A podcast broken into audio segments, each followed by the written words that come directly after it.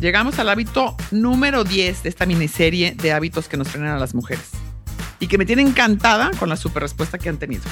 Y hoy te quiero platicar del hábito de ser demasiado. Seguramente a ti, como a mí, te ha pasado que has tenido que bajarle dos rayitas a tus emociones o sentimientos en espacios laborales y más cuando te encuentras rodeada solo de, solo de hombres.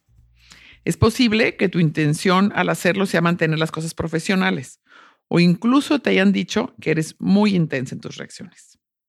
Ese tipo de comentarios son súper comunes en las mujeres, aunque lo que internamente nos causa es realmente un complejo y a la larga es algo súper desgastante.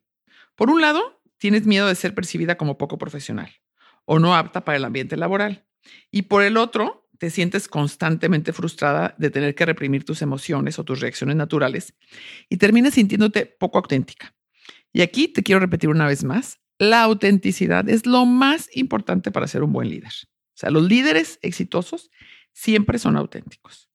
Entonces, por supuesto, esto, sin contar el tiempo que le dedicamos al diálogo interno alrededor de, se me estará pasando la mano, no debería haber compartido esto, hable demasiado, etcétera, etcétera. ¿no? Entonces, es, es un tema que pareciera menor, pero es un tema que nos desgasta un montón a las mujeres. Eso, es estar constantemente caminando alrededor de la línea entre ser demasiado y ser justo lo suficiente, nos desgasta a todas. Este concepto de ser demasiado no solo se limita a ser percibida como demasiado sentimental. También puede que te hayan dicho o hayas escuchado que se refiere a una mujer como demasiado entusiasta. Si me preguntan a mí, recibir las ideas nuevas con entusiasmo y emoción es algo verdaderamente positivo aunque en la cultura actual, especialmente en el trabajo, es visto como naif o como ingenuo. Pero yo me emociono muchísimo siempre y lo expreso. Si alguien trae una buena idea, si alguien me comparte algo, yo me emociono y lo expreso, ¿no? Entonces, bueno, la autora divide este, este mm, concepto en tres, en tres fenómenos para poder analizarlo mejor. Uno es demasiadas emociones, dos, demasiadas palabras y tres, demasiada transparencia, ¿no? Como al compartir tus cosas, tus emociones, tus problemas. Entonces, bueno, veamos uno por uno para aprender cómo podemos manejarlo a nuestro favor. El primero, demasiadas emociones. Si bien no solo las mujeres, sino también los hombres reaccionamos conforme a nuestras emociones, por lo general, los hombres lo hacen a través del enojo. Y esto no es percibido como ser sentimental, sino como ser duro o ser de carácter fuerte. En cambio, las mujeres normalmente mostramos más nuestra ansiedad, nuestra tristeza, nuestra frustración o nuestro miedo. Y estas últimas sí son percibidas como demasiado, como nuestras y como muy, muy demasiado emocionales, ¿no? Y aunque los hombres, por supuesto, también experimentan estas emociones, se les ha condicionado, se les ha educado desde la crianza a no expresarlas, y mucho menos en espacios laborales, convirtiendo el miedo o la frustración en enojo, que es mucho mejor recibido. La idea de que el enojo es la única emoción permitida en los hombres viene desde muy atrás y se refuerza a través de la vida. A nosotras, sin embargo, desde chiquitas se nos enseña a vivir y a expresarnos en una amplia gama de emociones. Esto hasta que llegamos a un trabajo o nos encontramos en ambientes laborales tradicionales. Ahí ya no. Ahí ya tenemos que guardarnos las emociones. Entonces aquí la, la reflexión va para los papás que educamos hijos e hijas, ¿no? Para que tengamos una educación mucho más equitativa y también a los hijos varones les permitamos mostrarse y expresar sus emociones y que no lo puedan hacer solamente a través del enojo. Ahora que ya aclaramos esta primera manifestación del problema, vale la pena mencionar que el problema no es sentir estas emociones, sino ser percibida como demasiado emocional. Y entonces, ¿qué podemos hacer? Primero que nada, identificar y validar cómo nos sentimos. Todas nuestras emociones son válidas y están presentes por algo. Lo que toca es decidir conscientemente cómo vamos a reaccionar entre ellas en esos espacios. O sea, es que te detengas, la reconozcas que la, la tienes y decidas, ¿cómo voy a reaccionar hoy ante esto? Y además eso te puede enseñar, esos dos minutitos que te detienes, te puede ayudar a, a tomar muchas mejores decisiones y a expresarlo mucho más adecuadamente, tanto en el trabajo como fuera de él. El punto dos, el de demasiadas palabras. Estudios demuestran que las mujeres hablamos un promedio de 20 mil palabras al día, mientras que el promedio de los hombres es de 7 mil palabras. Imagínense, con estos datos, pues no es de sorprenderse que seamos percibidas como demasiado platicadoras o demasiado comunicativas. Los comentarios más comunes tienen que ver con cómo tardamos demasiado en llegar a un punto, ¿no? Cómo le damos vueltas al asunto o cómo lo sobreexplicamos. Usamos demasiados ejemplos y explicamos sin que se nos pida, ¿no? Este, entre muchos, muchos más. Esto tiene una raíz lindísima que tiene que ver con las ganas que tenemos de establecer relaciones más profundas con las personas que nos rodean y con el interés genuino que tenemos para reconocer los intereses de los demás y compartir alrededor de ellos, ¿no? Aquí el reto está en lograr una comunicación efectiva y asertiva sin perder nuestra esencia. Lo voy a repetir porque esto me encantó. El reto aquí está en lograr una comunicación efectiva y asertiva sin perder nuestra esencia. Y sí se puede. Es cuestión de práctica y de ser consciente de ello. Esto lo podemos lograr, primero, obviamente, a través de ensayar. Cuando vayamos a tener alguna presentación importante. Por ejemplo, trata de elegir dos, tres o cuatro puntos claves y desarrollalos.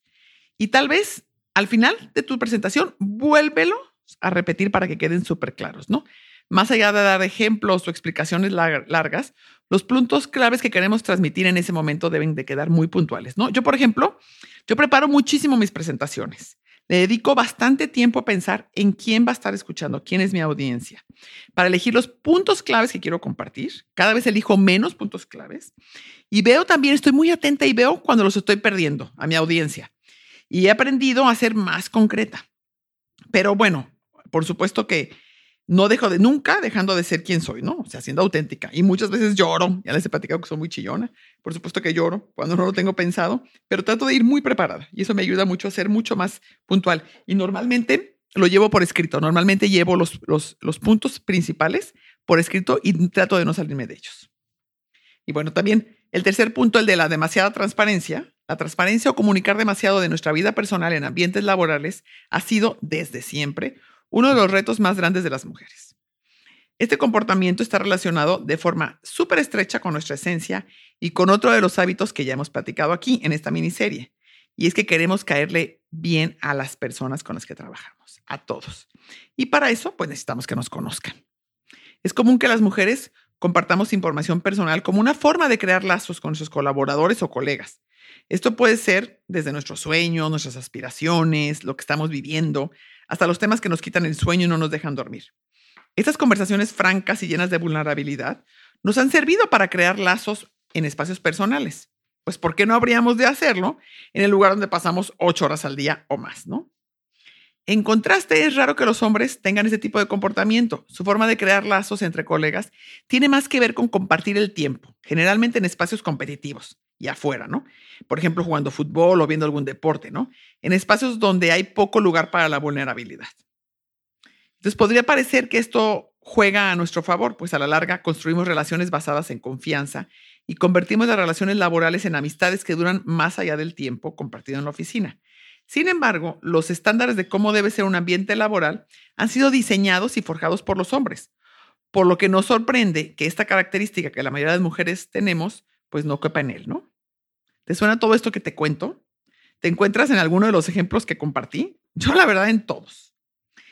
Eh, y la verdad es que he escuchado una, un montón de veces nos dicen a las mujeres, sí sé exitosa, pero no tanto. Sí sé poderosa, pero no tanto. Sí sé ambiciosa, pero no tanto. Pues hoy te invito a que seas y llegues a donde quieras llegar a ser. Nunca eres demasiado, nunca. El chiste, igual que los otros hábitos, no es que cambiemos nuestra forma de ser de un día para otro, ni que cambiemos nuestra esencia para sentir que pertenecemos a un espacio laboral, pero para nada. A lo que te invito es a revisar tus experiencias, ver si alguno de todos los hábitos que te he compartido no solo te suenan, sino que te han creado barreras en tu carrera profesional o en tu emprendimiento. Y si es así, entonces que encuentres qué acciones pueden ayudarte sin cambiar quién eres y que puede acercarte cada día más a tus metas. Que esto sea algo consciente. Pues ya vimos cuántas cosas de las que nos hacen tan felices y nos pueden servir en otros espacios, pueden ser justo las que nos están frenando en el trabajo, ¿no? Entonces te recuerdo una vez, hay que ser conscientes, pero nunca eres demasiado.